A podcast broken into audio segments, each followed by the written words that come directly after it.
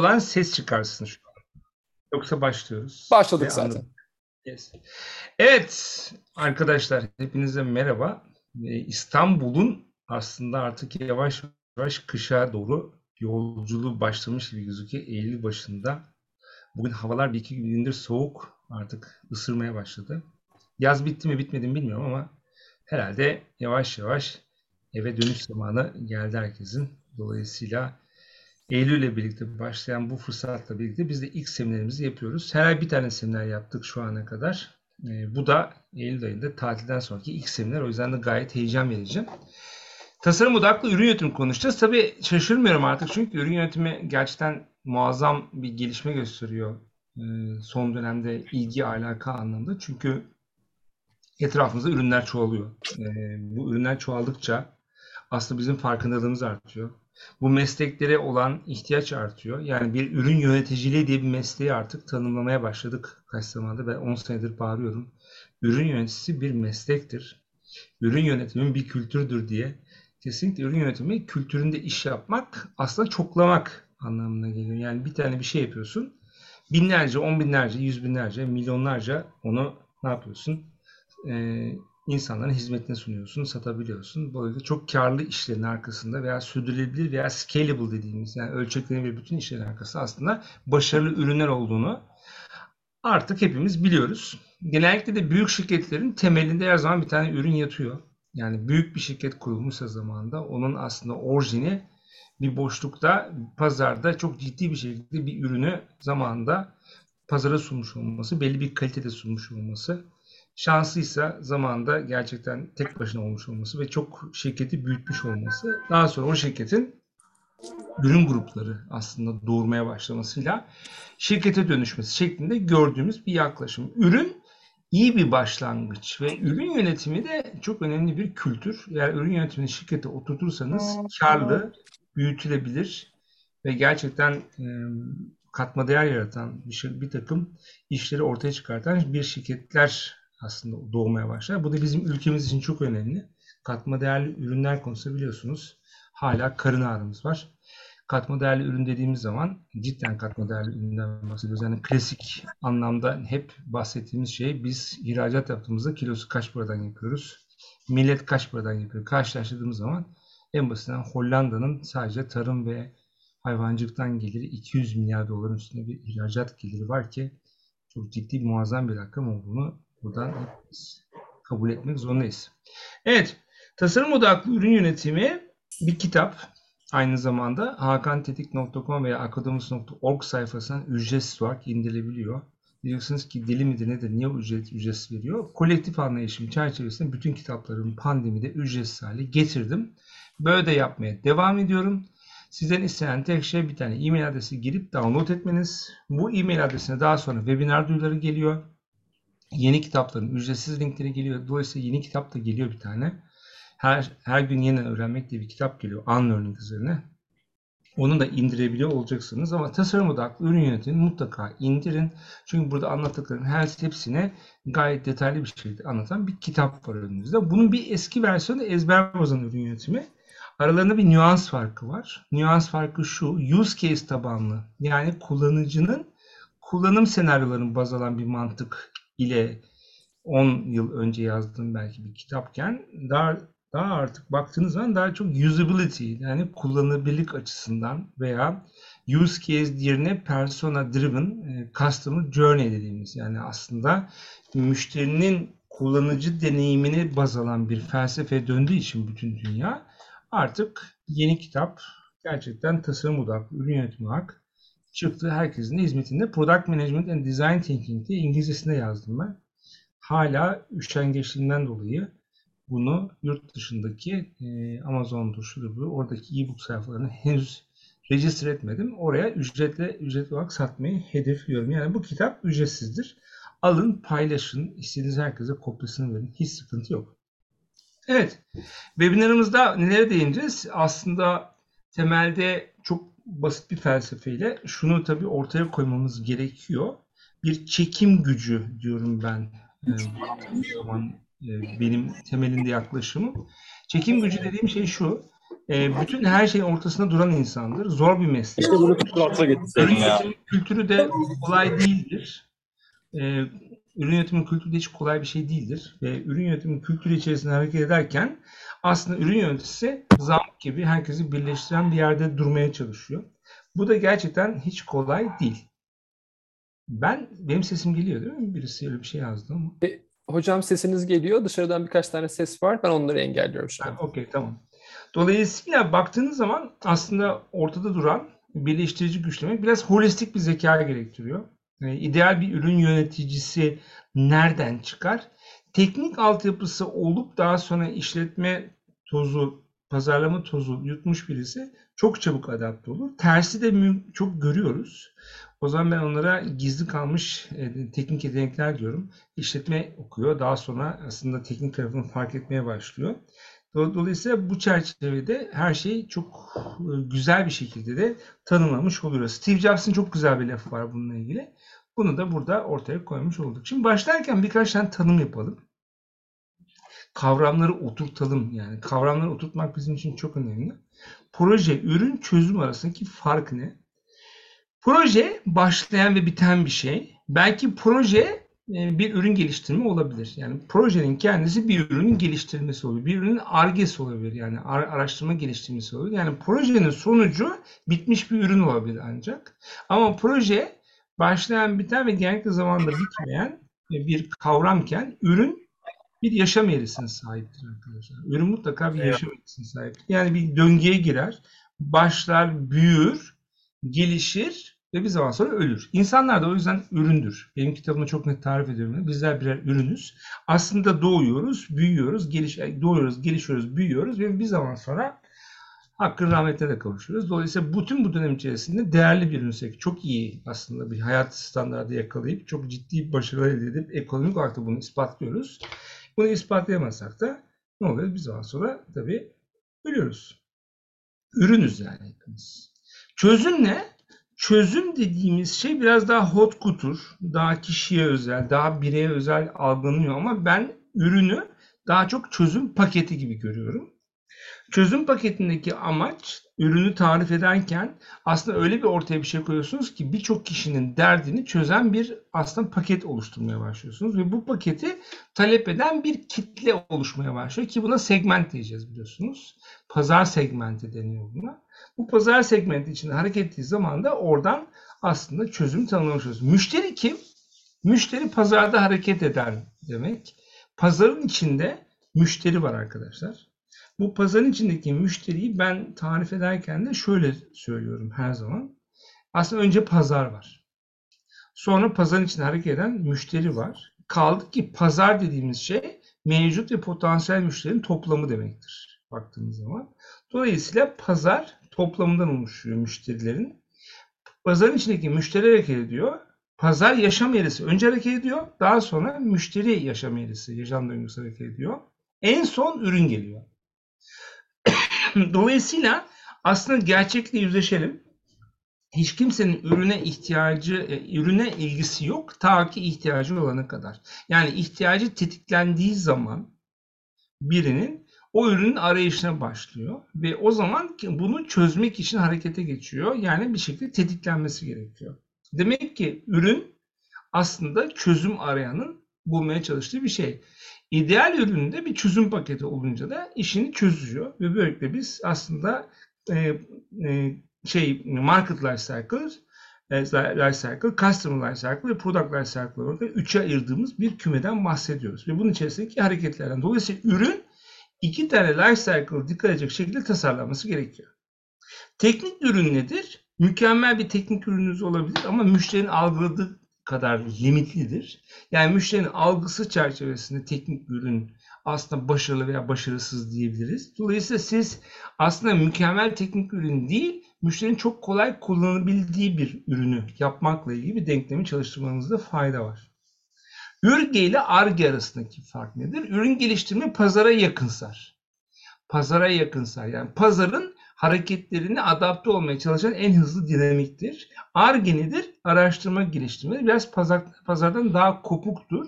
Daha orta vadeli bir disiplindir ve bu orta vadeli disiplin içerisinde ARGE ile ÜRGE birbirine çok karıştırılır. Aslında ÜRGE bir ürün yönetimi fonksiyonu iken ARGE öyle olmak zorunda değil. Yani organizasyonda ikisinin yeri birbirinden ayrı olmalıdır.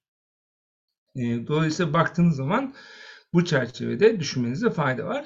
Burada yazılım geliştirme niye yazıyor? Onu da söyleyeyim.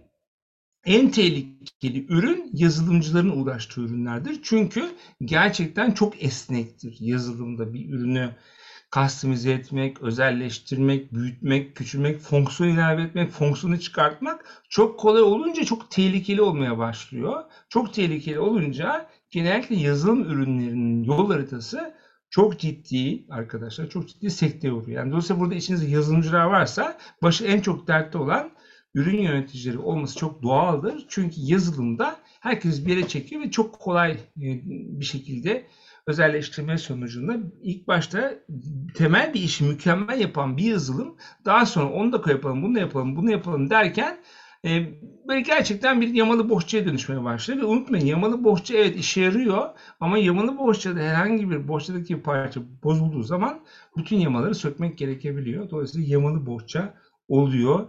Türkiye'deki yazılımın genellikle e, olayı böyle olmaya başlıyor.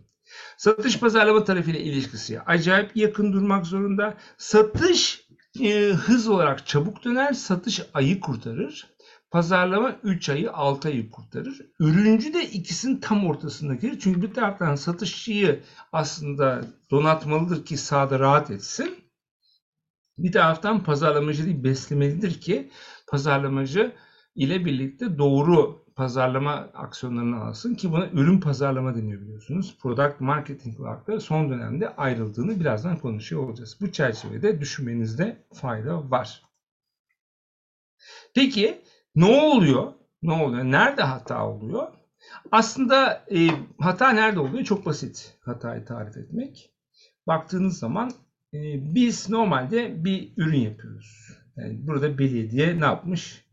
Belediye burada e, çok net bir şekilde şuradan çizeyim. Çok net bir şekilde belediye burada belediye burada bir yol çizmiş. Vatandaş bunu kullanmamış e, ve demiş ki bu yol bu yolun yeri yanlış e, aslında e, ve vatandaş burayı kullanmayınca belediye kızmış çünkü aslında belediye buralara e, asfalt döktüğü için oraların kullanılmasını istiyor ve buraları kullanmaya çalıştığı için de kesinlikle engel engel olması bakımından yapacağı ilk hareket belediyenin bunun etrafına bir şekilde çit kurmaya çalışacak. Bu çit kurma hareketi bizim için önemli. Gökhan sürekli birileri daha dahil olduğu için ben şu an ekranımı kullanamıyorum biliyor musun?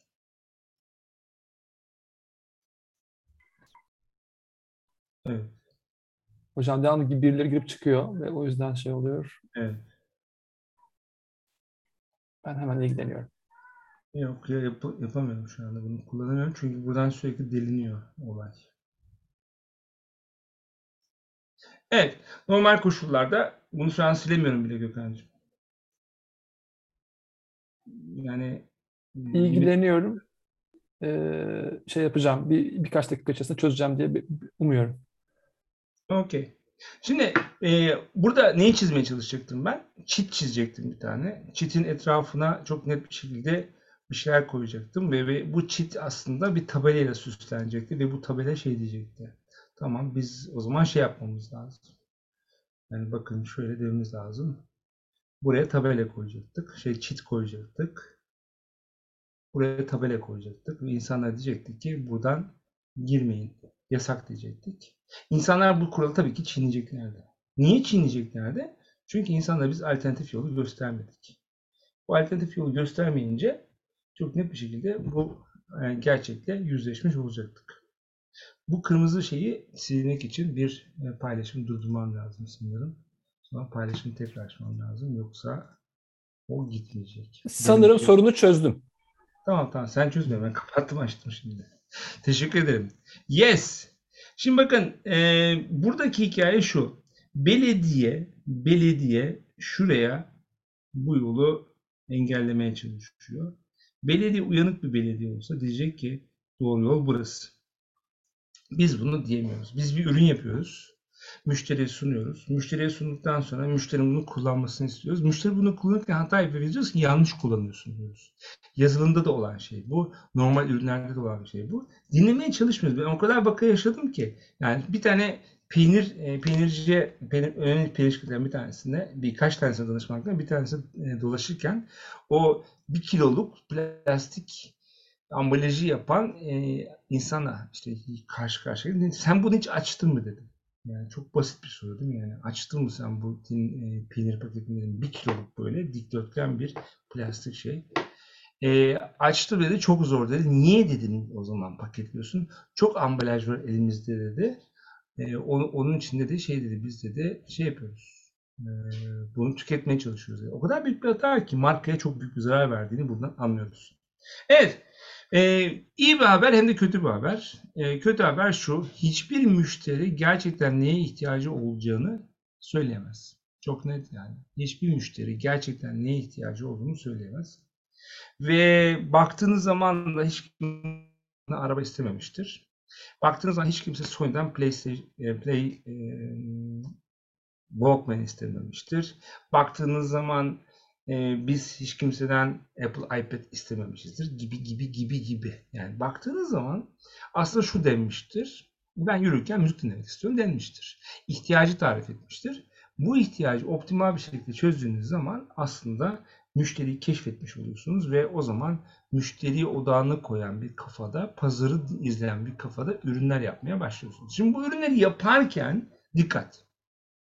Dikkatlerin birincisi çok basit arkadaşlar. Dikkatlerin birincisi mega trendlere dikkat etmeniz lazım. Bakın bu benim çok sevdiğim bir, e, takip ettiğim bir adam. Peter Fisk bu. Peter Fisk'in Genius bir inisiyatifi var. Tavsiye ederim. Takip edebilirsiniz. Yani gerçekten ben çok beğeniyorum. E, hiç de sakınmam. Gayet takip ettiğim ve sevdiğim birisi. Bu mega trendlere baktığınız zaman dünyada mega trendler olduğunu ve 2030'a kadar bu mega trendlerin bazılarının önemli olduğunu burada bize çok net anlatıyor. 6 tane mega trend var. Demografik e, değişimler, e, gerçekten şehirleşme, teknolojik kırılımlar, klima yani o şey iklim değişiklikleri ve baktığımız zaman değişen ekonomik güçlerle dolu bir mega trendler dünyasında hareket ediyoruz. Buradaki ne alakamız var bizimle? Çok çok alakamız var. Sizin ürününüz mega trendlere aksi gidemez. Yani şu anki koşullarda baktığınız zaman enerji mesela tüketimi bu kadar enerjinin bu kadar önemli olduğu, altından daha bile değerli hale geldiği bir dönemde hala enerji tüketimi yüksek olan bir ürün belki evet yapmayacaksınız yani çok net yani hatta birinci amacınız ona uygun şey yapmak gerekirken mega trendlere yenilmeyecek ürünler düşünmekle ilgili bir denklem var karşımızda. Bu mega trendlerin altında detaylar var. Bunları da iyi okumak lazım. Mesela bu kaynak kıtlığından bahsediyor. İşte dünyanın ısınmasından tut, e, recycle e, ürünlerin yani geri dönüşebilir kıyafetlerin falan olduğu bir dünyaya dönüyoruz. İyi bir ürün yönetimi, iyi bir ürün yöneticisi bir haber değil hiçbir şeyden. Yani mutlaka neyle uğraştığı, niçin uğraştığını net bir şekilde ortaya koyması lazım. Evet, birkaç tane ürünle ilgili e, bir şeyler söylemek istiyorum. Burada tabii ki görsel o değil ama neticede baktığınız zaman e, bizim çok önem verdiğimiz bir şey var. Bu, bu, bu alet Apple Watch olarak yani baktığınız zaman o gözle bakın buna. Apple Watch aleti kesinlikle dünya saat endüstrisine ne yaptı biliyor musunuz? Yok etti. Yüzlerce yıllık saat endüstrisinde liderliğe oturdu. Adet ve toplam ciro bazında çok net bir şekilde e, buraya birinciliğe oturdu. Bunu yaparken tabii çok enteresan bir şey var. Yani dizayn harikası mı? No. Dizayn harikası değil. Ne harikası? Ne harikası o zaman? Her e, aplikasyon belli kastimizasyonlarla özelleştirilebildiği için bu saati kullanan insanların farklı bir şekilde bir sürü örnekleri var. İyi bir örnek bizim Gökhan. Gökhan saat bile takmayan birisiyken şu anda Hı hı. E, gayet net bir şekilde bunu kullanmaya başladı. İstersen hikayeni paylaş Gökhan'cığım. Yani şurada saatimi de göstereyim. Bunu kolumdan çıkartamıyorum. Yasak. Ee, büyük patron bunu yasakladı kolundan çıkartmayı. Kendisine de aldı, kardeşime de aldı. Ee, ama burada enteresan olan şey şuydu. Ben e, Apple kullanıcısı değildim. E, Android kullanıcısıydım. E, özellikle de Mi'nin telefonlarını tercih ederken bir anda buraya döndüm. E, yaklaşık olarak e, bu arada şey yıl dönümü hocam. E, tam bir sene önce 8 Eylül'de bir kalp sorunu yaşadım. 40 dakika kalbim durdu. Sonrasında kalp pili takıldı. Yeniden hayata geri döndüm. Ama e, şu an çok sağlıklıyım. Her şey yolunda ama şöyle bir ihtiyaç doğdu. Burada hocam hemen şey diyecek. ihtiyaç faydayı şey fayda e, fayda markayı döver diyecek. Ben hemen Markayı şimdiden döver. söyleyeyim. Çünkü ne oldu? E, etrafımda beni sevenler benim başıma herhangi bir durum geldiğinde benim pilimin beni kurtaracağını biliyor. Ama nerede başıma neyin geleceğini bilemiyorlar. Dolayısıyla e, onların benim başıma bir şey geldiğinde, düştüğümde, nabzım yavaşladığında ya da herhangi bir sorun olduğunda haberdar olaca- olacakları bir alete ihtiyaçları vardı. O da Apple Watch. E, ve bunun haberini alır almaz bu saatten 3 tane aldık. Yani burada şunu söylemeye çalışıyorum. Customization yani ürünün aslında belli bir segmente hitap etmesi. Mesela Gökhan gibi muhtemelen dünyada milyonlarca insan bu Ha, var da bu bizimle ilgili. başka bir özellikten dolayı başka insanlar aldı. Yani gerçekten çok enteresan bir durumla karşı karşıyayız. Bunu e, ortaya koymamız lazım. Netflix, Netflix için her zaman söylediğim bir şey var. Sanki televizyonun içinde karnında doğmuş gibi geliyor bana Netflix. Karnında doğmadı yani değil mi? Ama sanki algımız öyle şu anda. Bir televizyonun karşısına oturup yani normal klasik kablolu kanalları karıştırıp acaba ne vardır diye bir artık öyle bir modda olduğumuzu düşünmüyorum. Mutlaka sanki içinde doğmuş. Yani smartphone'un internetsiz hali gibi Netflix'siz televizyona artık bakmaya başladık. Bu da bizi çok enteresan bir noktaya getiriyor. Yani iyi analiz edelim. Ne zaman biz bu hale geldik? Şeyi de çok kullanıyorum ben tabii ki. E, akıllı robot süpürge hikayesini de çok kullanıyorum. Akıllı robot süpürgesi olan var mı diyorum. El kaldıranlar oluyor. Adı ne diyorum. Ha, işte Safiye diyor. Marcel diyor. İşte diyor Katya diyor. Bir sürü isimler konuyor. Yani gerçekten çok enteresan bir şey var. Ne zaman hayatımıza girdi de adı oldu da bir de şey diyorlar. Kedimiz onu oynamayı çok seviyor. Çocuklar ona bayılıyor falan. Ailenin bir ferdi haline gelmiş. Çok hızlı. Eğer bir ürün hayatınıza çok hızlı giriyorsa garanti ediyorum size o ürün, o ürün sizin hayatınızı acayip kolaylaştırıyor arkadaşlar. Yani dolayısıyla işin sırrı çok belli. Hayatı kolaylaştıran ürünler yapmaya odaklanmanız gerektiğini buradan bu örneklerle kendinizi gözlemleyerek anlayabilirsiniz. Lütfen uzağa gitmeyin. Kendinizi gözlemleyin. Tamam mı? Hayatı zorlaştıran ürünleri hayatımıza atıyoruz. Hayatı kolaylaştıran ürünleri hayatımıza sokuyoruz. Son dönemde benim en beğendiğim Design Thinking Product Development fikri diyebilirim. Starbucks'ın gerçekten e, bir hazırlığı var şu anda. Şarj istasyonunun içine giriyor. Burada bakın çok enteresan. Aynı pazar bile değil. Buna itiraz edenler de olabilir. Aynı pazar değil mi falan filan. Akşama kadar tartışabiliriz. Ama hikaye çok belli. Kahvemi içerken arabam şarj olsun. Bu kadar basit yani. Çok uzağa gitmeye gerçekten gerek yok. Dolayısıyla ürünle ürün, ürün ürünle rekabet etmiyor. Biz rekabeti üründe yapmıyoruz tamam mı? Lütfen bunu herkes artık anlasın ve bunu algılasın. Biz rekabeti ihtiyaçta yapıyoruz. İhtiyacı karşılama şekli rekabeti belirleyen şey ve emin olun ihtiyacı en kolay şekilde karşılayan, müşteri deneyimi en iyi olan ve arayüzü işte ne bileyim kullanıcı deneyimi en yüksek olan ürün her zaman kazanır. Çok net altın kuralımız ortaya çıkmaya başladı. Tabii ki baktığınız zaman e, bu çerçevede ilerlediğimiz zaman e, çok dramatik dönüşümleri de yakalamakta fayda var ve işte enerji konusundaki dönüşümler gerçekten dünyadaki şeyler bizim için önemli. Türkiye'de mesela çok önemli. Burada da biraz mega trendlerden bir tanesi sağlık turizmi. Sağlık turizmi bir mega trend. İstediğimiz kadar bunu beğenelim veya beğenmeyelim. Türkiye için ciddi bir kaynak yaratıyor. Ve bu mega trend bize o alanda çok ciddi bir pazarın büyüdüğünü, müşterilerin geldiğini, buna göre de ürün ve servislerin geliştiğini çok güzel bir şekilde tarif ediyor. Bir mega trend aynı şekilde emlak ve gayrimenkul Türkiye'de inanılmaz dönüşümler yaşıyoruz. Yani yaşadığımız etrafta gördüğümüz şeyi sadece anlamak bile bence başlı başına bir hikaye olarak karşımıza çıkıyor. Evet, eee, gerçekten bir anda doğaya doğ bir eee, aslında yaşam eğrisinden bahsettiğimiz zaman eee, şöyle bir yaşam eğrisinden bahsedebiliriz. Biz ürünlerin aslında bir yaşam eğrisi yaşarken bir eğrisinden bahsediyoruz. Şöyle bir eğri var aslında karşımızda. ve bu eğrinin işte giriş, gelişme, büyüme, sonra da olgunlaşma, daralma dönemleri var. Ve normal koşullarda bu maskenin olduğu dönemde tam şuralarda, tam şuralarda Evoni e, pazara girdi. Çok başarılı bulduğum bir ürün. Türkiye'de son dönemin en önemli ürünlerinden bir tanesi. Çok basit bir şey yaptı arkadaşlar. Kulakları acıtmadı yani. Bu kadar. Yani benim ben hala inanamıyorum yani bütün pazarın bunu görmediğini inanamıyorum. Herkes fiyat savaşı yaparken o adamlar kulakları acıtmamaya oynadılar. Bu kulakları acıtmamaya oynamakla kalmayıp daha sonra yani gerçekten tercih öyle bir hale geldi ki kendinizi gözlemleyin. Kendinizi şu, şu halde bulmuş olmanız lazım. Yani ilk, e, rafta 3 tane şey var. Farklı maske var. Hiç yani düşünmeden Evo'nu alıyorsunuz. Zaten fiyatı çok birbirine yakın mantığında. Yine e, bakın hayatımıza bir anda giren ürünlerden bir tanesi. Niye girdi? Pazar buraya döndü. Ne oldu? İhtiyaçlar değişti.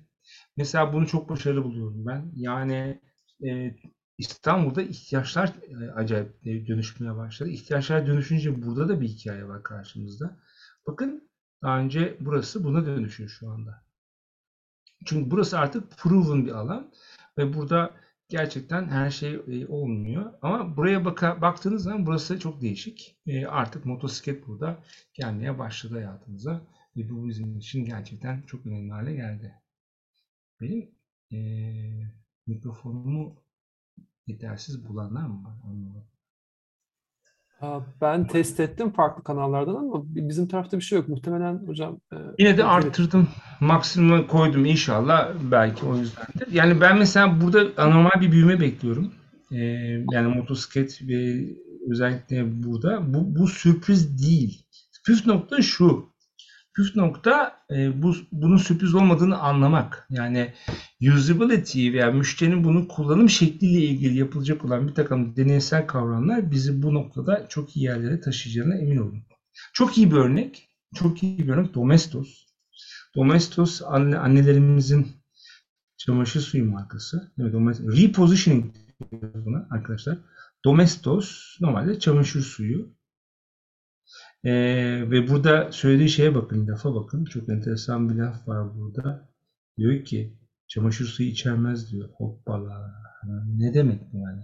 Bu repositioning. Domestos markası çamaşır suyuyla ünlü olmasına rağmen çamaşır suyundaki o know-how'u kendisine hijyen olarak e, alıp bunun içine bunu koyduğunda çamaşır suyu içermeyen bir ürüne dönüştürdü. İnanılmaz bir hamleydi. Benim son dönemde en beğendiğim hamlelerden bir tanesi olduğunu söyleyebilirim.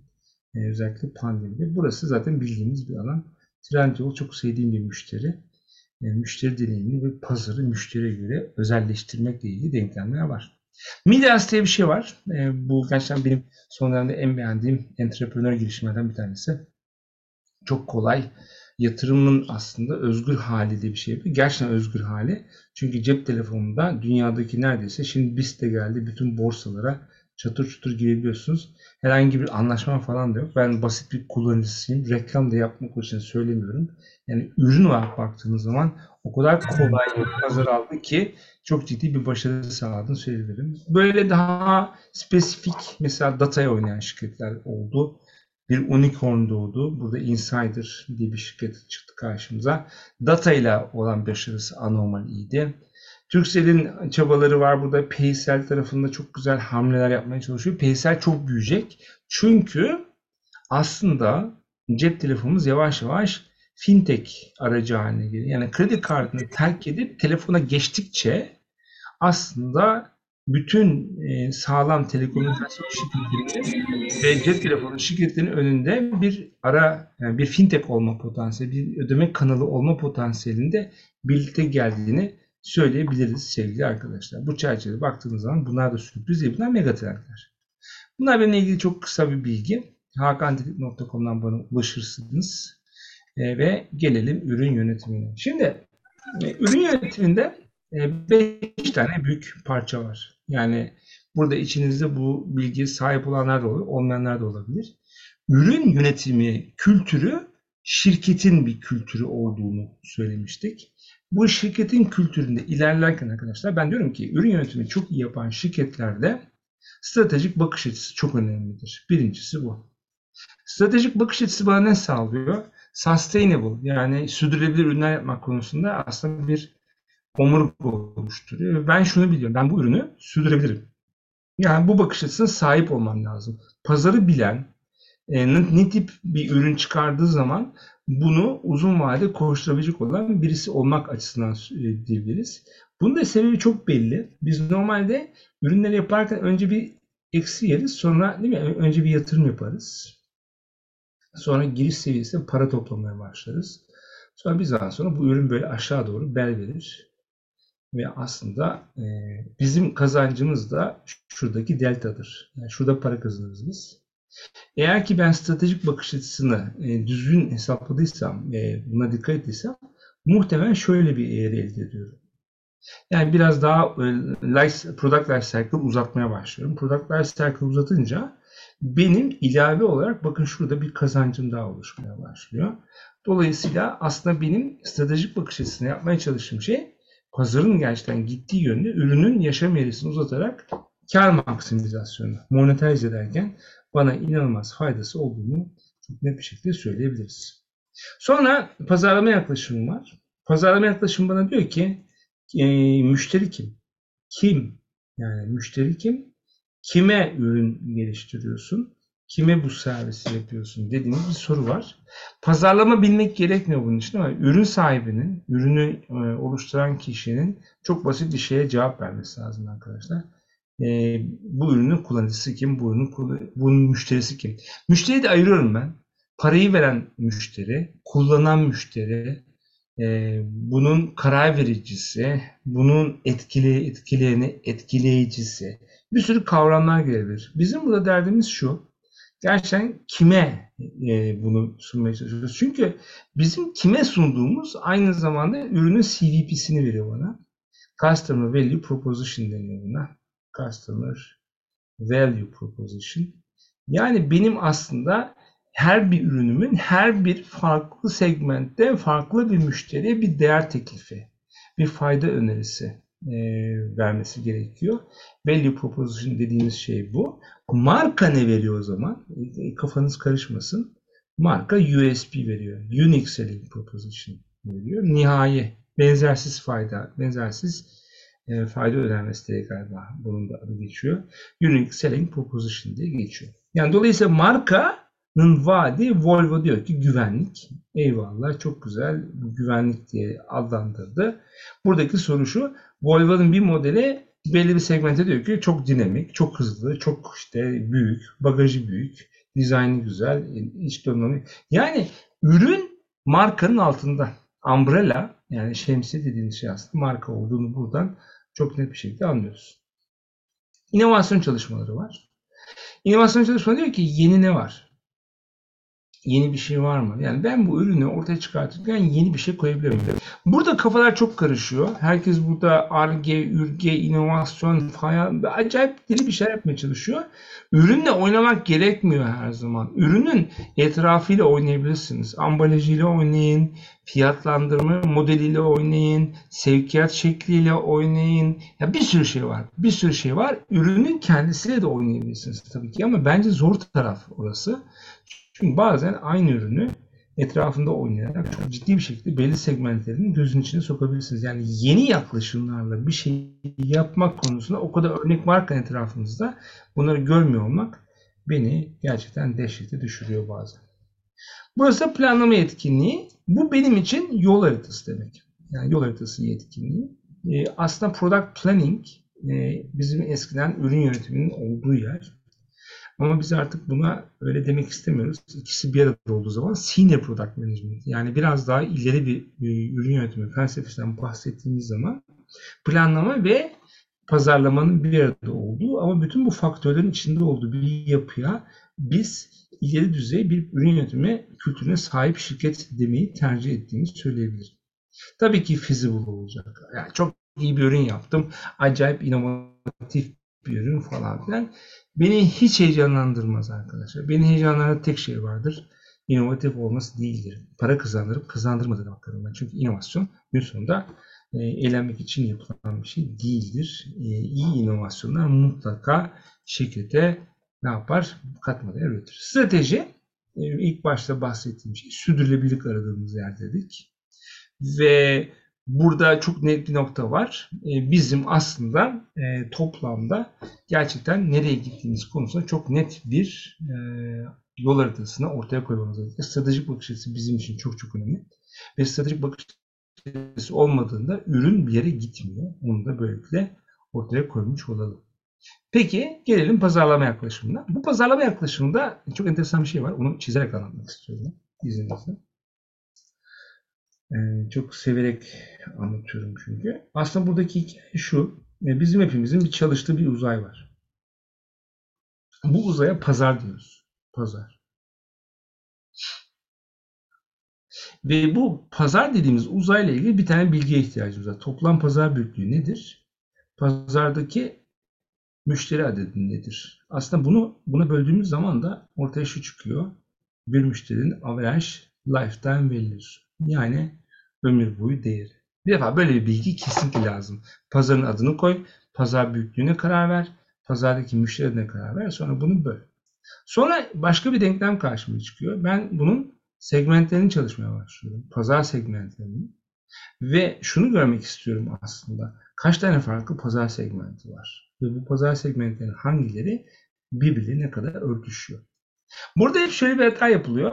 İşte bu mavi, kırmızı, yeşil, siyah ve sarının toplamı mutlaka eşittir. Toplam pazar olması lazım. Değil. Hiç hiç alakası yok. Burada her bir segment kendi içinde rakamlarla ele alınması lazım. Ama şurada çok net şunu görüyoruz. Benim pazara söylediğim şey USP. Yani markanın söylediği şey. E, her bir segmente söylediğim şey CVP. Customer Value Proposition. Yani ürünün o segmente vaat ettiği şey. Yani aynı ürünün başka bir özelliği başka bir segmente bir şey söylüyor olabilir. Dolayısıyla bu çerçevede baktığımız zaman bizim için hikaye bu. Demek ki pazar var. Pazarın içerisinde pazarın segmentleri var. Sonra pazar segmenti içinde müşteri var. Şöyle bir tane müşteri çizelim. Bu müşteri sarı segmentten bir gün kırmızı segmente geçiş yapıyor. Mesela otomobili var. Eski otomobilini satıyor. Biraz daha zengin bir e, hale döndüğü için ihtiyacı değişiyor. Daha havalı bir otomobil kullanma ihtiyacını olunca pazar segmenti değiştiriyor. Yani daha önce olduğu segmentten oraya sıçrıyor. Bu eski ürünü iyi veya kötü yapmaz. İhtiyacı müşterinin değiştiği için aslında müşterinin life cycle'ı değişir. değişir. Ve müşterinin life cycle'ı değiştiği için de mesela evlenen çiftlerin bir zaman sonra çocuğu olduğu için büyük bagajlı bir araba almaları ihtiyaçlarının değişmesindendir. Yani burada eski ürün iyi kötü demek çok büyük haksızlık olur arkadaşlar. Dolayısıyla buradan ilerlemeye gerek yok. Demek ki pazar var. Sonra müşteri var. E sonra da bakın çok net bir şey var. Burada benim X diye bir rakibim var. Burada benim Y diye bir rakibim var. Ben de burada A ürünüyüm. Bakın A ürünüyle ben sarı segmentte X ve Y ile rekabet ediyorum. E, kırmızı segmentte benim ürünüm B. E, burada Z diye bir ürün var. Ama burada X de var. Yani öyle bir ürün yapmış ki X iki segmentte de karşıma rakip olarak çıkıyor.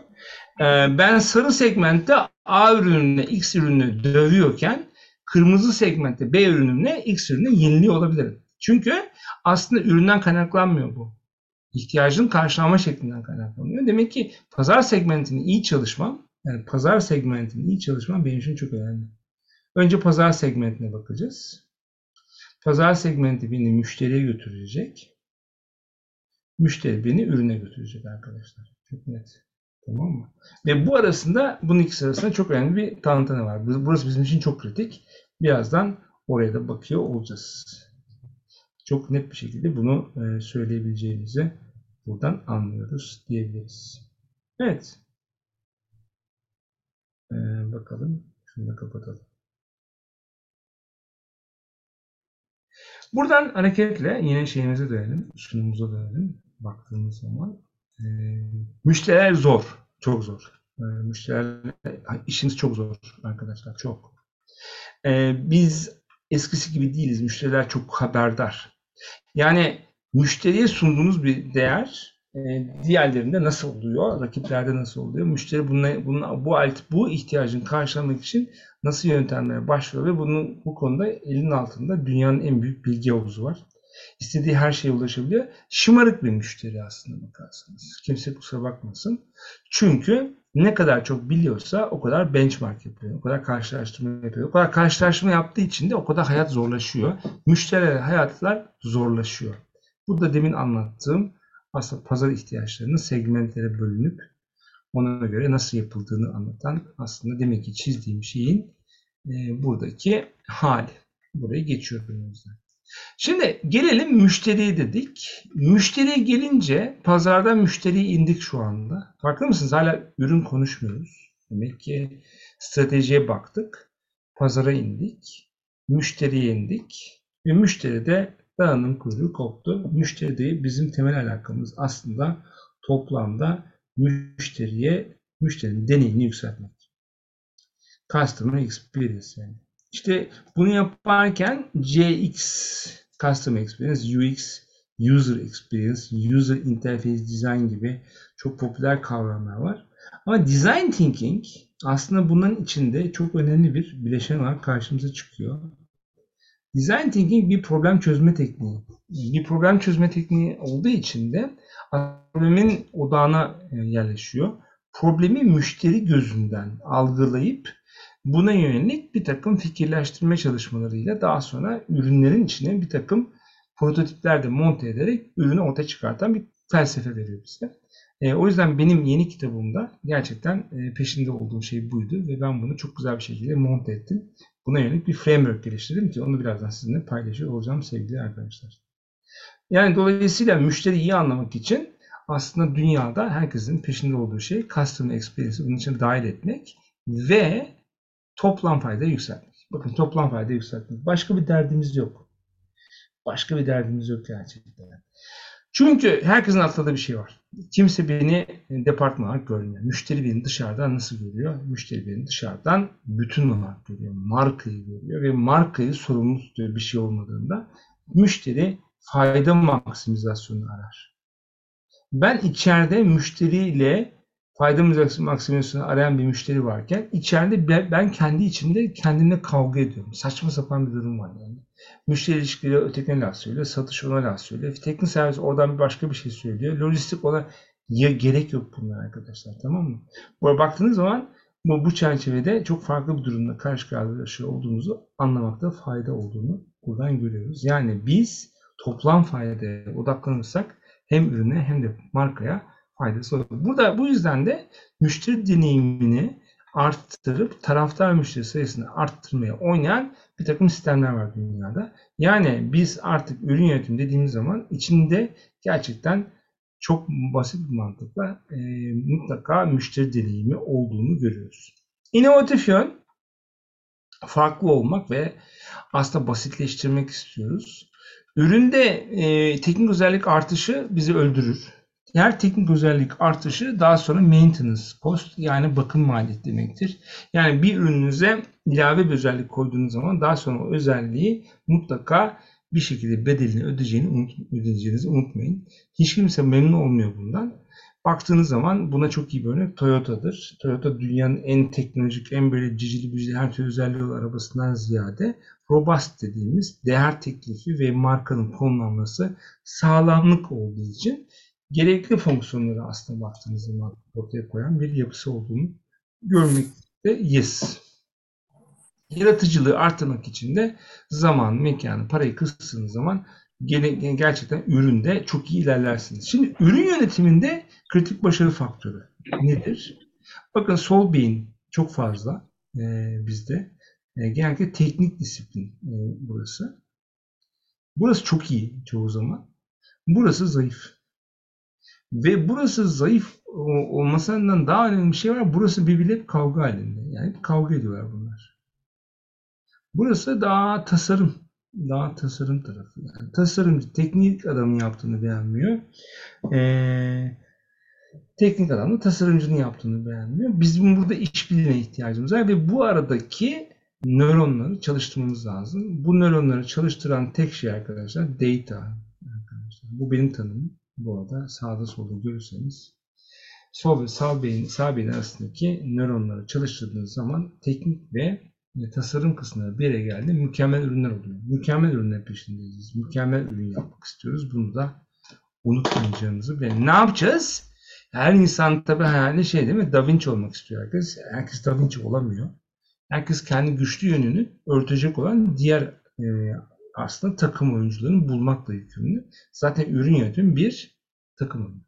Takım oyunu olunca yani aynı takımda sol beyinler, sağ beyinler bir arada ve bunlar gerçekten doğru zamanda doğru hamleleri yapmakla ilgili bir denklem çalıştırmaya lazım. Evet planlama tarafı e, biraz aslında ucundan dokunduk. Ben diyorum ki ikisinin birleşimine Senior Product Manager'ı seksi bir meslek olduğunu söylüyorum bütün eğitimlerimde. Yani Senior Product Manager bir tip 200 bin dolar brüt alır şu anki konjüktürde. 200 bin dolar brüt de büyük para gerçekten. Ama bu bunun ön koşulunu söylüyorum. Ürün planlama yani teknik disiplindeki roadmap yönetimi sağ tarafta da product marketing dediğimiz zaman pazarlama kafasına sahip olan 10 yıl 15 yıl tecrübeye sahip olan sağlam ürün konusunda ve pazar konusunda bilgi sahibi olan bir arkadaşın çok net iyi bir meslek edinmiş olacağını burada ithal ederiz. Planlama ile pazarlamayı da birbirine ayırmam, ayırmamız lazım. Peki sıkıntı nerede? Sıkıntı çok basit. Yeterince pazar odaklı değiliz. Seviyoruz mıncıklamayı değil mi? Kendi dünyamızda yok oluyoruz yani. Böyle bir ürün yapsak, şöyle bir ürün yapsak. Sorsana kardeşim ya. Sorsana hedef kitle. Ya diyor hocam diyor bunu diyor şahane yaptım ben diyor. Acayip diyor şahane bir şey oldu diyor. Neye göre diyorum? E ben çok beğendim diyor. E bakıyorsunuz müşteri o değil. Müşteri kendisi değil. Çok zor bir durum. Ama tam aksi durumlar da var. Gerçekten e, müşterisi kendisi olan ve daha sonra bu ürünü yapmak için çırpınan insanlar oluyor. Elbette ona başarılı olacak değil mi? Çünkü ihtiyacı en iyi tarif edenler onlar. Onların da e, aslında e, bir acı noktası oluyor bir zaman sonra. O da şu. Zamanla biz yaşlanıyoruz. Ürün de bizimle birlikte yaşlanmaya başlıyor. Bu da demektir ki bizim ürün bir zaman sonra ihtiyacı karşılamaya başlıyor. Çünkü ürün yerinde duruyorsa zaten e, ya sen ölüyorsun ya ürün ölmeye başlıyor. Bu da beraberinde demek ki değişen pazar, değişen müşteri dinamik bir yol haritası yönetimi gerektirdiğini buradan da anlıyoruz. İhtiyaç sahiplerini adreslemeyen bir yapı kesinlikle yanlış ürünleri yapmaya devam eder. Hocam zaten şu anda en büyük sorunumuz o değil mi? Pandemi sonrasındaki bu dönüşüme adapte olamamak. Evet, kesinlikle öyle. Değil mi? Hı hı. Herkes afalladı. Bütün ürün Evet. yöneticileri afalladı. Ve yani burada şey var. e, herkesin istediği şey baktığınız zaman bizim için çok önemli. Yani herkesin e, istediği şeyi yapmak değil. E, bizim burada hedef kitlenin aslında gözün içine sokabileceğimiz ürüne ihtiyacımız olduğunu buradan anlamış olalım. İşte bugün burada gördüğünüz gibi çok sevdiğim bir eğri yine. E, Product Lifecycle Management dediğimiz zaman kodların çok meşhur bir lafı var. Bunlar yine şey dalgalar, yani product life cycle'ın dalgaları. Bir, bir ürün ölürken öteki ürünün aslında ortaya çıkmasını sağlayan bir felsefe ihtiyacımız olduğunu burada çok net bir şekilde tarif ediyoruz. Buradaki hikaye de şu, şu şuradaki kırılımlara meşhurdur bu. Tipping point deniyor. Yani bir yerde inerken bir tarafta aslında senin doğru zamanda doğru hamle yaparak şurada aşağı inmeyip aslı aslan payını hala fikrini yakalamanı planlıyorum. Evet. Devam edelim. Evet. Burada e, hikaye çok basit. E, product market fit. Değil mi? Product mar- market product fit aslında. Tam doğru zamanda doğru ürünü yapmak dediğimiz zaman da bunları görmeye başlıyoruz. Bunlar farklı pazarlardaki farklı e, patternlar. Ortadaki pattern çok güzel bir pattern. Mesela herkesin bildiği. Soldaki böyle hype olup daha sonra standart olan. Mesela mikrodalgaya ben çok benzetiyorum buradaki hype'ı sol taraftakini. Yani ilk başta herkes aldı. Daha sonra belli bir kitle almaya devam etti ki kaldı beyaz eşyada çok müşterim var. Bildiğim bir pattern bu benim. Şurası e, bir otomobil satışı acayip iyi patlıyor. E, otomobil satışı patladıktan sonra bir makyaj yapılıyor. Tekrar hareketlendiriliyor gibi bir şeyle karşı karşıya kaldığımızı görebiliriz. E, bu e, genellikle bizim aslında cep telefonları ve LED televizyonlarla ilgili olan bir pattern. Tam yavaşlamaya başlıyor. Hop yeni bir teknoloji çıkartıyorlar. ve her zaman zaman içerisinde büyütmeye çalışıyor. Yani ürünü yönetirken life cycle'ını çok iyi öngörmeniz lazım. Burada e, bu da dünyanın en karlı ürünü. dünyanın en karlı ürünü FAT ürünü. En sağdaki. Burası e, en karlı üründür arkadaşlar. Çünkü bakın en karlı niye? Çok kısa zamanda büyük bir hacim yapıyor. Ve sen burada buradayken gerçekten yok satıyorsun veya stok e, çok iyi ayarladıysan sen burada büyük para yapıyorsun ve çıkıyorsun üründen. Kılçıksız bir iş. Yani çim adamlar, stres çarkları, şunlar bunlar buraya giriyor. E, burası moda ile ilgili e, bir pattern olduğunu, aslında ürünün pattern'ını bilmenin ne kadar önemli olduğunu buradan çok iyi anlıyoruz. Çok sevdiğim bir slide. Bu slide'ı çok iyi anlamanız lazım. Safe zone yani güvenilir alan. P1'im var. Ürünüm, ürünüm var bir tane. Pazar 1'de bulunuyorum. Ne yapıyorum? Büyüyorum. Benim ürünümü değiştirmem pazarını değiştirmemden daha zor bir şey. Yani ürünü değiştirmektense pazar değiştirmeyi yeğliyorum. Onun için yeni bir pazara geçiş yapıyorum. Aynı ürünü ikinci pazarı öğrenmeye başlıyorum. Bu pazarı öğrenince buraya yeni ürün yapmaya başlıyorum. Yani aynı anda pazarı, aynı anda e, ürün ürünü ikisini aynı anda zıplatmaya gerek yok. Çok riskli. E, dolayısıyla baktığınız zaman bizim peşinde olduğumuz şey ikisinden birini sabit tutmak. Derinleşme tabi pazarda olması çok zor. Üründe derinleşme daha fazla oluyor. E, genellikle ürünlerde. Pazarda derinleşme daha FMCG tarzı diğer taraflarda. Pazarda derinleşme çok kuvvetli, çok data var çünkü. E, yeni dönemde böyle e, dijital şirketlerde de burada bir derinleşme olduğuna şahitlik ediyoruz. Burası ürün yaşam döngüsü ve bunun arka tarafı. E, baktığınız zaman bu ürün yaşam döngüsü içerisinde yönetirken e, çok net bir şey var karşımızda. Bir pattern var ve bu pattern'ın hareketleri var. Biraz önce gördüğünüz gibi yeni bir dalga gelirken veya yeni bir dalga daha gelirken aslında çok basit sörf tahtasındaki adam olacağız biz. Sörf tahtasındaki adam hep dalganın üstünde duran adamdır.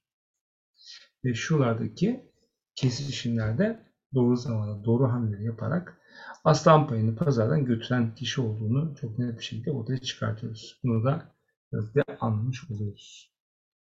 Ürün yol haritasına yönelik bir örnektir bu. E, ve feasibility etkiler. Şimdi feasibility dediğiniz zaman tabii ürün yönetimi feasibility mantığı başka. E, kullanılan bazı yöntemler var. En çok kullanılan yöntemleri burada özellikle açıklıyorum ben size. Net present value dediğimiz bugünkü değer çok önemli. Bunun hesaplama yöntemi çok basit. Bu Excel'de bir formül. Ee, gelecekte elde edilecek olan karların belli bir e, değerle discount edilmesi yani öne doğru çekilmesiyle bugünkü değeri hesaplanıyor ve bugün cebinize girecek var. Yani burada şöyle oluyor aslında. MPV 1 diyorsunuz, MPV 2 diyorsunuz. Bu şu demek. İki tane ürün var. Birinin MPV'si 100 birim, birinin MPV'si 1000 birim. Yani çok basit bir karar var. Hangi ürünü yapalım? Böyle yumuşak karınlı bir iş değil. Çok basit. Hangi ürün yapalım? Elbette MPV 2 yapalım diyeceksiniz. Yani burada belli metriklerle önceliklendirme yapmak için çok kullandığımız bir yöntem olduğunu söyleyebilirim. Yani NPV bizim için önemli bir önceliklendirme felsefesi. İç verim oranı IRR, Internal Rate of Return diye geçiyor. Yine bir Excel formülü e, ve masrafları da içine katar. IRR, NPV'nin sıfır olduğu yüzdesel discount yüzdesidir. Yani e, NPV 100 birim, %10 e, enflasyonu hesapladım. Bir yerde bu NPV e, sıf, e, sıfıra düşüyor. Sıfıra düşüyor. Belki oradaki oran %15. Demek ki IRR %15 oluyor. Yani NPV'yi sıfırlayan orana, faiz oranına e, IRR deniliyor. Holdinglerle çok kullanıyoruz. Aslında IRR şu demek, paramı ne kadar değer katıyorum. Yani ben bu parayı bu ürüne yatırarak ne kadar verimli bir yatırım yapıyorum. Yüzdesel bazda enflasyondan, enflasyona göre çok net bir şekilde bir benchmark ortaya koyan bir felsefe. OPEX, CAPEX çok önemli. Ürünlerde CAPEX yiyoruz. Çok unutmayın bunu. Yani CAPEX yediğimiz için Burası cepten çıkan para. Çok dikkatli harcanmasını tavsiye ederim. E, ürünlere, ürünlere yatırım yaparken Ben benden de biraz dinle.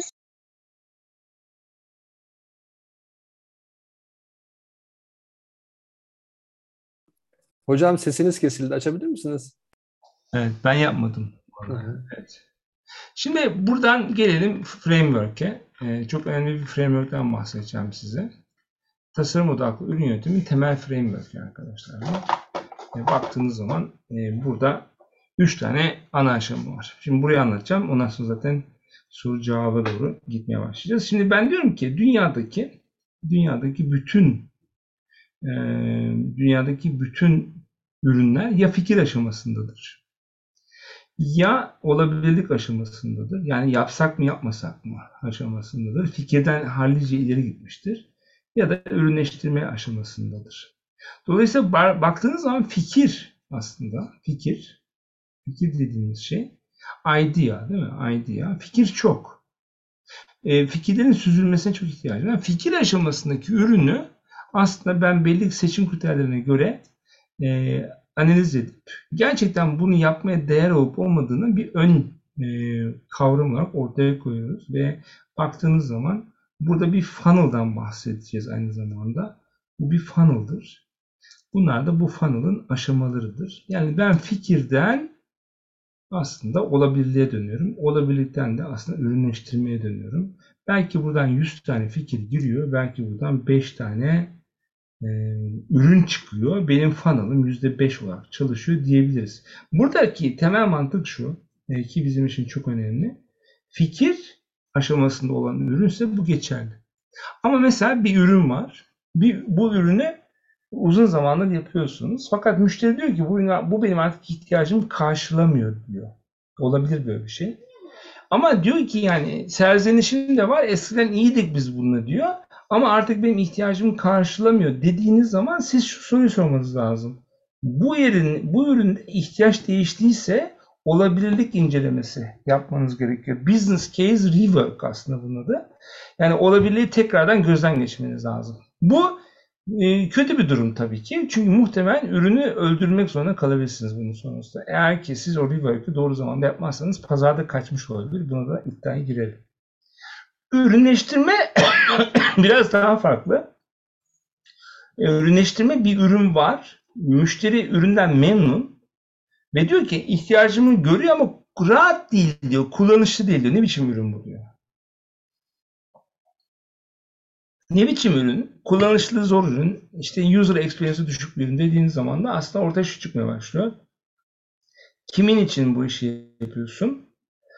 Use case değil artık. Customer journey'ine bak. Customer Journey'deki problemleri ve e, bu konudaki touch point'ları incele ve sen e, fonksiyon listesini çıkart. Bir fonksiyon listesinden kendine bir MVP haline getirmek için bir matris var. Tavsiye ederim kitabında anlatıyor. Bu matrisi yani fayda zorluk matrisini kullanarak MVP'ni geliştir. MVP Minimum Viable Product diye geçiyor literatürde Amerikan e, ekolünde ilk para kazanan ürün diye adlandırılıyor. Aslında minimum valuable diye kullanıyorum ben benim kitabımda. Bunun sebebi aslında benim sürdürülebilir ürünler, ürünler konusunda daha takık olmam. Dolayısıyla minimum e, valuable product olarak adlandırıyorum. Buradan prototipe gidiyorum. Prototip olmadan ürün yapmıyorum. Prototip yapmak mutlaka canlandırma seviyesindedir. Yani illa demo çalışan bir şey e, şart değil baktığınız zaman. Sonra yol haritası var.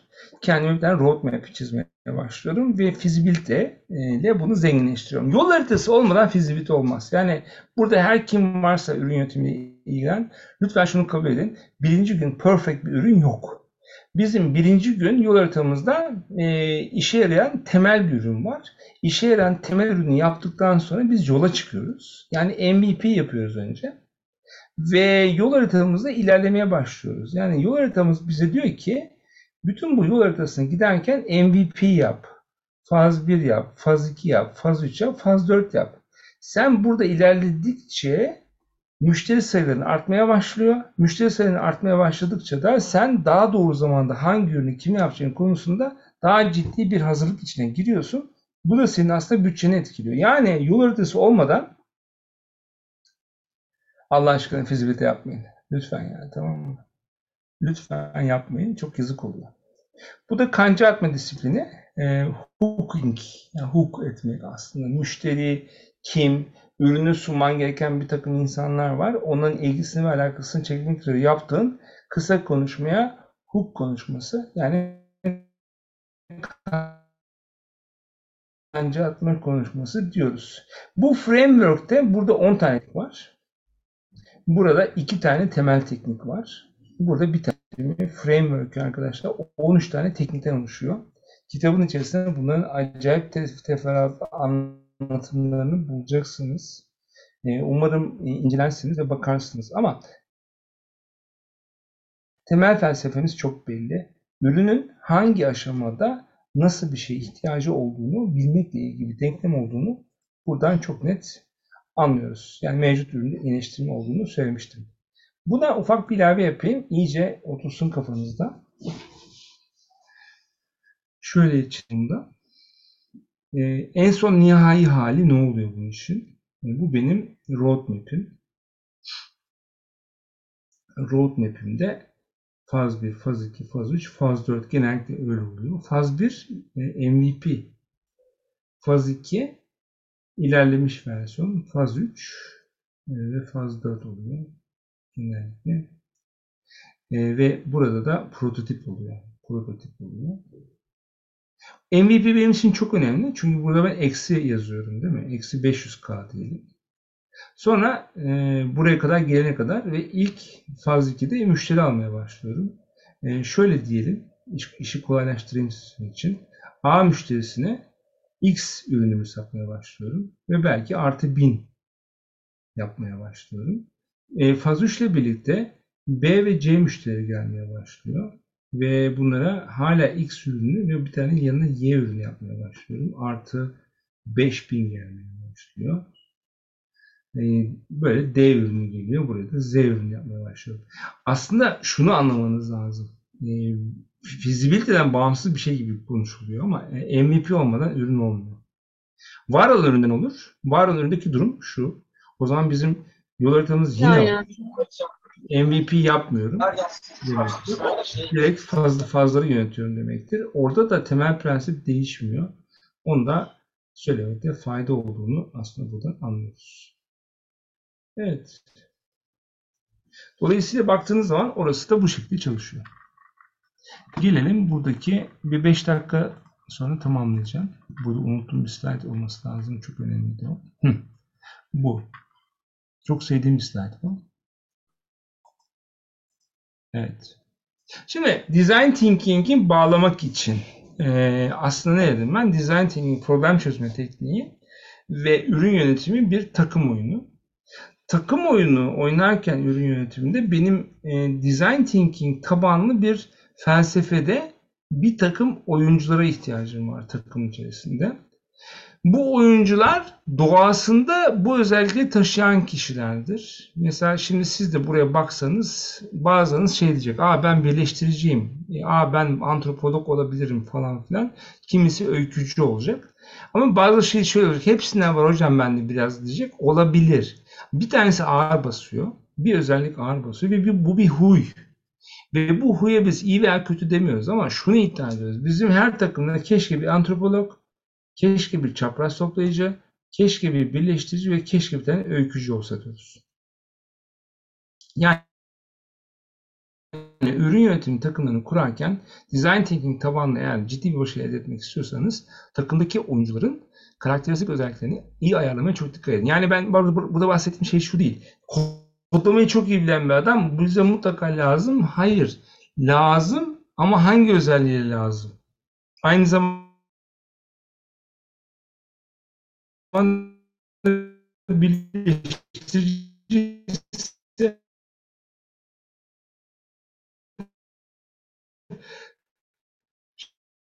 şahane. Bu hiçbir detayı atlamayan bir kodcuysa çok güzel. Ama düşünsene herkes antropolog bir takımda. O diyeceksiniz şimdi hani kim de antropolog hadi ona göre takım kuralım demiyorum. Zaten karakteristik özel yani doğasında olan bir şey var. Doğasından zaten detay seviyorsa antropolog. Doğasından zaten biraz anlatmayı seviyorsa öykücü bir tipse ona o rolü verin.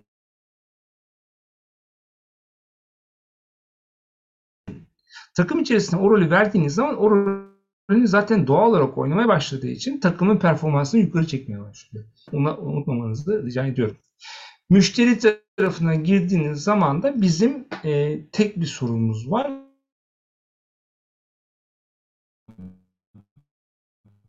Kullanıcıya persona diyoruz. Pers bilmezsek ne olur? Çok önemli bir şey var, e, lafı var onun. E, ya herkes için ürün yaparız ya da sana benzeyenler için ürün servisler tasarlarız. Yani herkes için ürün yapamayız. Yani Türksel hep şey hocam işte iPhone yapmışlar. Ya iPhone bir tane. Allah aşkına kimse artık bu örneği vermesin. Ben de sıkıldım. Verenlerden de sıkıldım. iPhone, iPhone, iPhone. Apple bir tane yapıyorlar arkadaşlar yani tamam mı? O bile pazar payı %50 ortalama değil mi? Yani bazı ülkeler %40, bazı ülkeler %60'a varabiliyor. Çok güzel. Ama herkes için değil. Yani %50'si yine onu kullanmıyor. Dolayısıyla kimin için ürün tasarladığına karar vermek için biraz önce yaptığımız çalışmada olduğu gibi personaya karar verip personanın kim olduğunu anladıktan sonra ona yönelik, ihtiyaçlarına yönelik bir empati haritası yapmanız lazım. Onu da göstereyim. Empati haritası bu. Tamam mı? Dolayısıyla baktığınız zaman empati haritasında aslında şunu araştırıyorum ben. Kimin ne derdini çözüyorum. Yani şöyle bir senaryo çalışalım. Evdeyim. Şahane bir film koydum. E, cipslerimi aldım. E, fena olmayan bir şekilde keyif de yapıyorum. Bir anda canım e, çok başka bir şey istedi. Yiyecek veya ilave bir içecek daha istedi. Fakat en büyük acım ne? Her yer kapalı. Nasıl yani? Şimdi giyinip dışarı mı çıkmam lazım? Falan filan. Bakın pain point oluştu. Acı noktası oluştu. Bu acı noktasını gideren ne var? Getir var. Hop getir iş yapıyor. Tabii yapar iş. Çünkü acı noktasını çok iyi tarif ediyor. Çok iyi tarif ediyor. Yani insanlar acı gidermek için harekete geçer ya da kazanç almak için harekete geçer. Kazanç da parite hattının üzerinde bir şeyi insana verebilmekten geçen bir yoldur. Ama insanlar genellikle acılarının farkına varır. Kazançlarını sen onlara verince fark eder. Acı ve kazanç ürünlerin değer teklifini oluşturan açılımlardır. Yani baktığınız zaman çok net bir şey var ortada söylememiz gereken. Acı, acı ve kazancı e, karşılayan şey aslında benim aynı zamanda customer value proposition'ım olması lazım. Yani ben sana evinde dur 5 dakika sonra bir şey getiriyorum diyor. Evde duran adama diyor ki e, bak sana hediye de getirdim diyor. Hoppala. Yani ne, ne oluyor? Getir bunun bu ihtiyacı karşılar hem de beni şaşırtır. Çok pozitif bir müşteri deneyimi vardır ve insanlar buna bayılır diyor. Yani böylelikle bunu başarmış oluyor diyebiliriz. Bunu da böylelikle yapmış olalım. Evet Gökhan'cığım ben e, son slaydı açayım. Top sende şeyi anlat istersen. E, bizim ilk defa yapacağımız bir şey var 2022'de. Hocam, Onu da Anlatayım Okey mi? hemen. Ya bu arada şey ağzınıza sağlık. Normalde bu aslında e, şey 12 yarım günde 6 tam günde gerçekleştirdiğimiz bir eğitim. E, o kadar çok şey anlattınız ki bununla ilgili. Hocam yanlış bir McAfee'yi görüyorum şu anda. Heh, şimdi kalkacak. E, bu, bu, bu, bu, bu eğitim benim her seferinde aldığımda, e, girdiğimde artık ben de veriyorum tabii ki içerideyim. E, sizden de dinlediğimde etkilendiğim bir eğitim. Ee, ama şöyle sorunlarla karşılaşıyoruz. Dediğimiz gibi bu aslında çok çok çok büyük bir eğitim. Toplam 50 saatin üzerinde bir eğitim. Ee, içeride devamlı workshoplar falan yapıyoruz. Ama genelde problem şu oluyor. Bunu biz hep kapalı eğitimler olarak kurumlara veriyoruz. Kurumlar hep bunu talep ediyor ve biz onlara uygun, onların istediği şekilde hot kütür hale getiriyoruz. Ama buradaki problem e, kurum içerisinde yeteri kadar product manager yoksa, e, yeterli sayılara ulaşamıyorlarsa bu eğitimi alamıyorlardı. E, son iki yıl içerisinde o kadar çok talep aldık ki hayatımızda akademis olarak ilk kez e, bir açık eğitim düzenlemeye karar verdik. Aslında bu e, şey webinarda bu açık eğitimin bir lansman duyurusu diyebiliriz. Çünkü e, katılamayanlar, bu eğitimi alamayan münferit kişiler ya da az sayıdaki e, çalışan olan ofisler için bir fırsat olacak bu. e, önümüzdeki ayın 6'sında başlıyor, Ekim'in 6'sında başlıyor. E, toplam 24 modülü halinde bir eğitim olacak. Siz tabii burada bunu bir saat içerisinde herkese böyle wow dedikleri farkındalık aşılayan bir hale getirdiniz. O, o, o ihtiyacı bize yarattınız, oluşturdunuz ama e, bu eğitimde 3 ay boyunca her hafta, haftada 2 gün buluşacağız. E, her bir modülü birer gün içerisinde işleyip, bir buçuk iki saat içerisinde işleyip farklı uygulamalarla aslında bir proje, bir ürün geliştirme sürecini hep beraber test edeceğiz. Online olacak.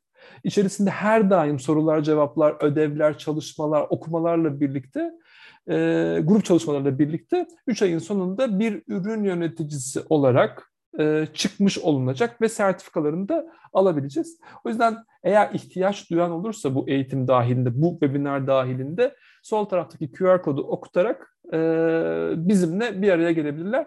Bir sonraki slaytta da içerideki modüllerin her birini tek tek görebilirsiniz. E, tabii bunu dört ana yapıda inceledik. E, 4 Ekim'de başlıyor, 22 Aralık'ta bitiyor bu arada. Onu da eklemeliyim.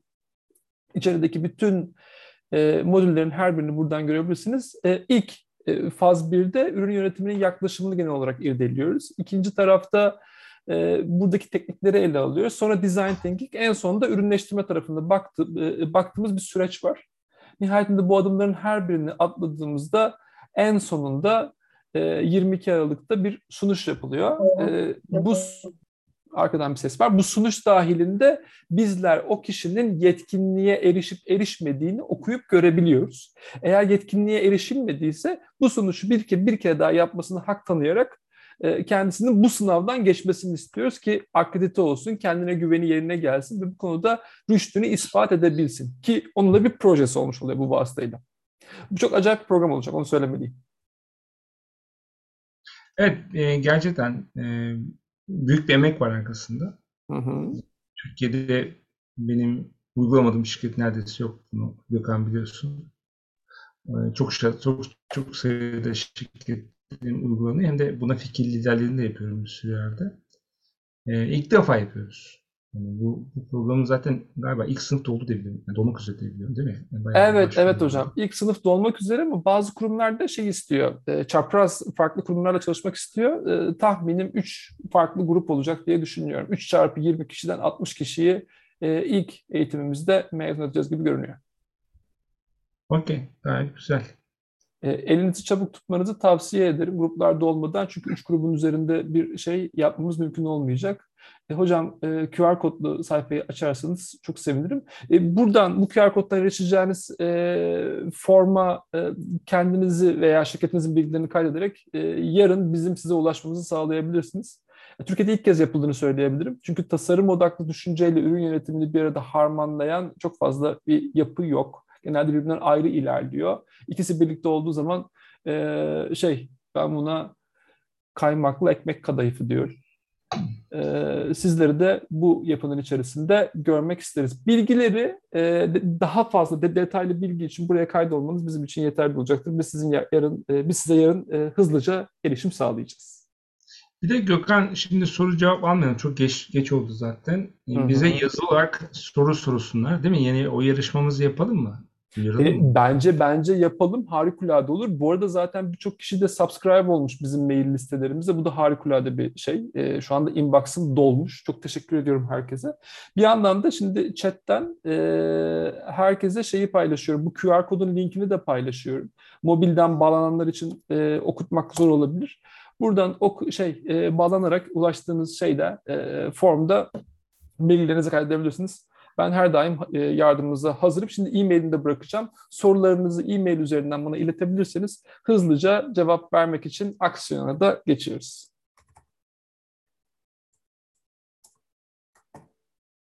Okey. Herkese çok teşekkür ederiz Gökhan'cığım. Ee, Ekim'de Ekim'de tekrar yapacağız değil mi Gökhan'cığım? Var mı söyleyeceğim bir şey? Ee, Ekim ayında yine devam eden ve webinarlarımız olacak. Onun da duyurusunu önümüzdeki hafta içerisinde sizlerle paylaşıyor olacağım. E, Akademus devam ediyor. 12 tane yaptı.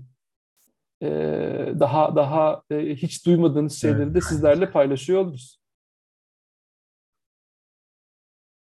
Lütfen bizi evet. takip edin. Dilediğiniz zaman Var bana şey? e, hocam sizi çok yorduk. E, ağzınıza sağlık. Yani dediğim gibi 3 e, aylık anlatılacak konuyu bir saat içerisinde sığdırıp böyle ilham verici hale getirmeniz Benim için çok e, özel. Herkes de bunu hissetmiştir. Biz sizi daha fazla yormayalım. E, siz biraz dinlenin. E, diliniz damağınızda kurmuştur bir şeyler için. E, ben burada bütün herkesi yolcu edeceğim. Akademus e, şey e, aşağıda ilettiğim e-posta adresinden, chat'teki e-posta adresinden bana bütün sorularınızı iletebilirsiniz. Bütün taleplerinizi yazabilirsiniz. E, eğer program hakkında bilgi almak isterseniz de onun üstündeki linkten e, bize erişmenizi rica ediyorum. Tüm bilgiler orada Evet. olacak. Ben toplantıdan çıktım. Görüşürüz. Öpüyorum hepinize. Tamamdır. Kendinize iyi bakın. Hoşçakalın.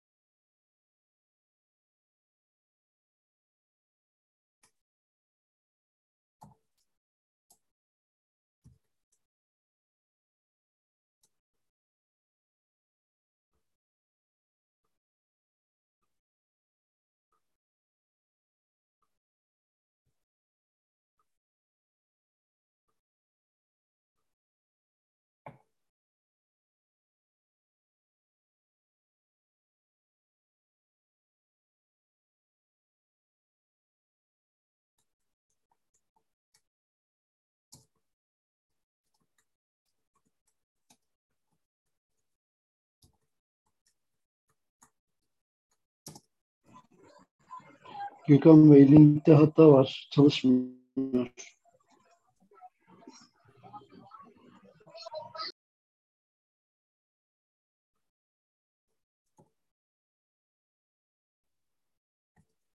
Şimdi dener misiniz?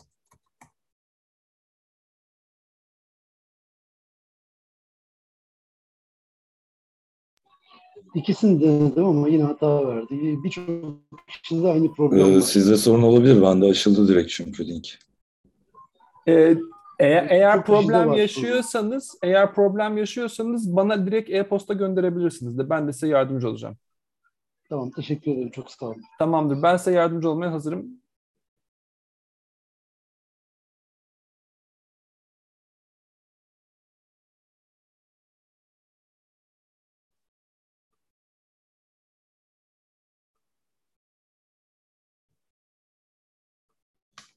Gökhan Bey bugünkü yayını YouTube'da paylaşacak mısınız? Ee, geç kalanlar için. Aa, evet paylaşacağız. Şöyle olacak. Ee, biraz edit işi oluyor. O yüzden birkaç gün bekliyoruz. Ee, tahmin ediyorum Cuma günü e, YouTube'da yayınlanır. Aynı zamanda Spotify kanalında da e, Akademus'un podcast hali e, olacak. Tamamdır. Çok teşekkürler. Ben teşekkür ederim. Çok sağ olun.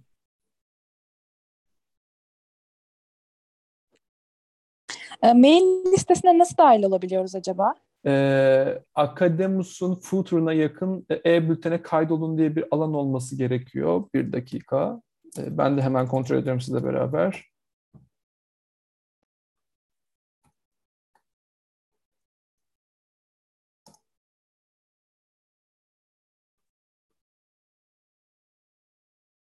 Aşağı doğru scroll down ettiğinizde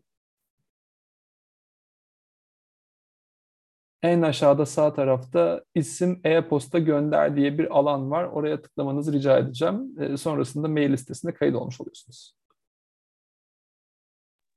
Çok teşekkürler. Rica ederim.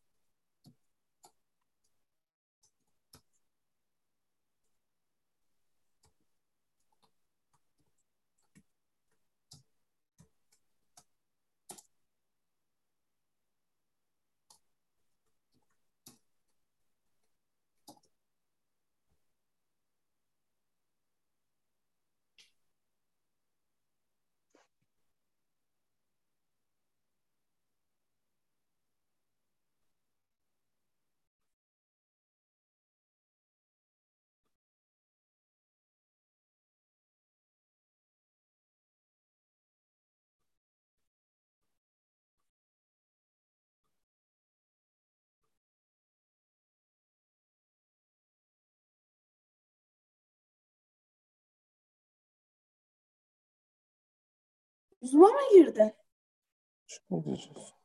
Zoom'a mı girdin?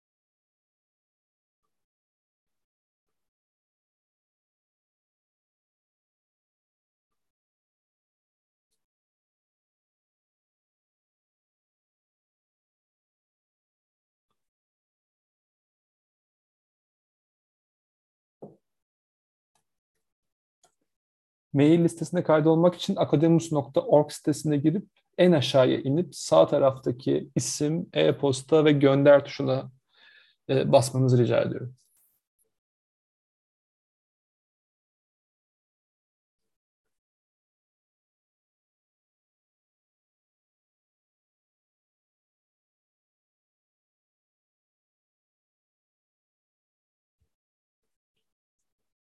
Ee, Elife Hanım bu konudaki detayları sizinle paylaşırım ama şu anda biraz uzun olacağı için e,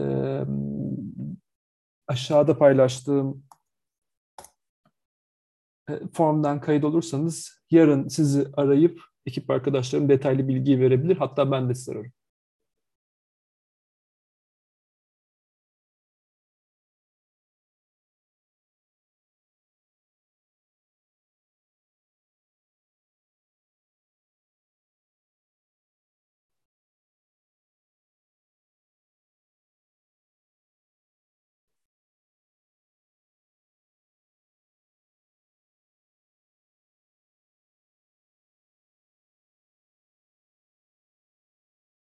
Başka bir sorusu olan yok ise kaydı durduruyorum.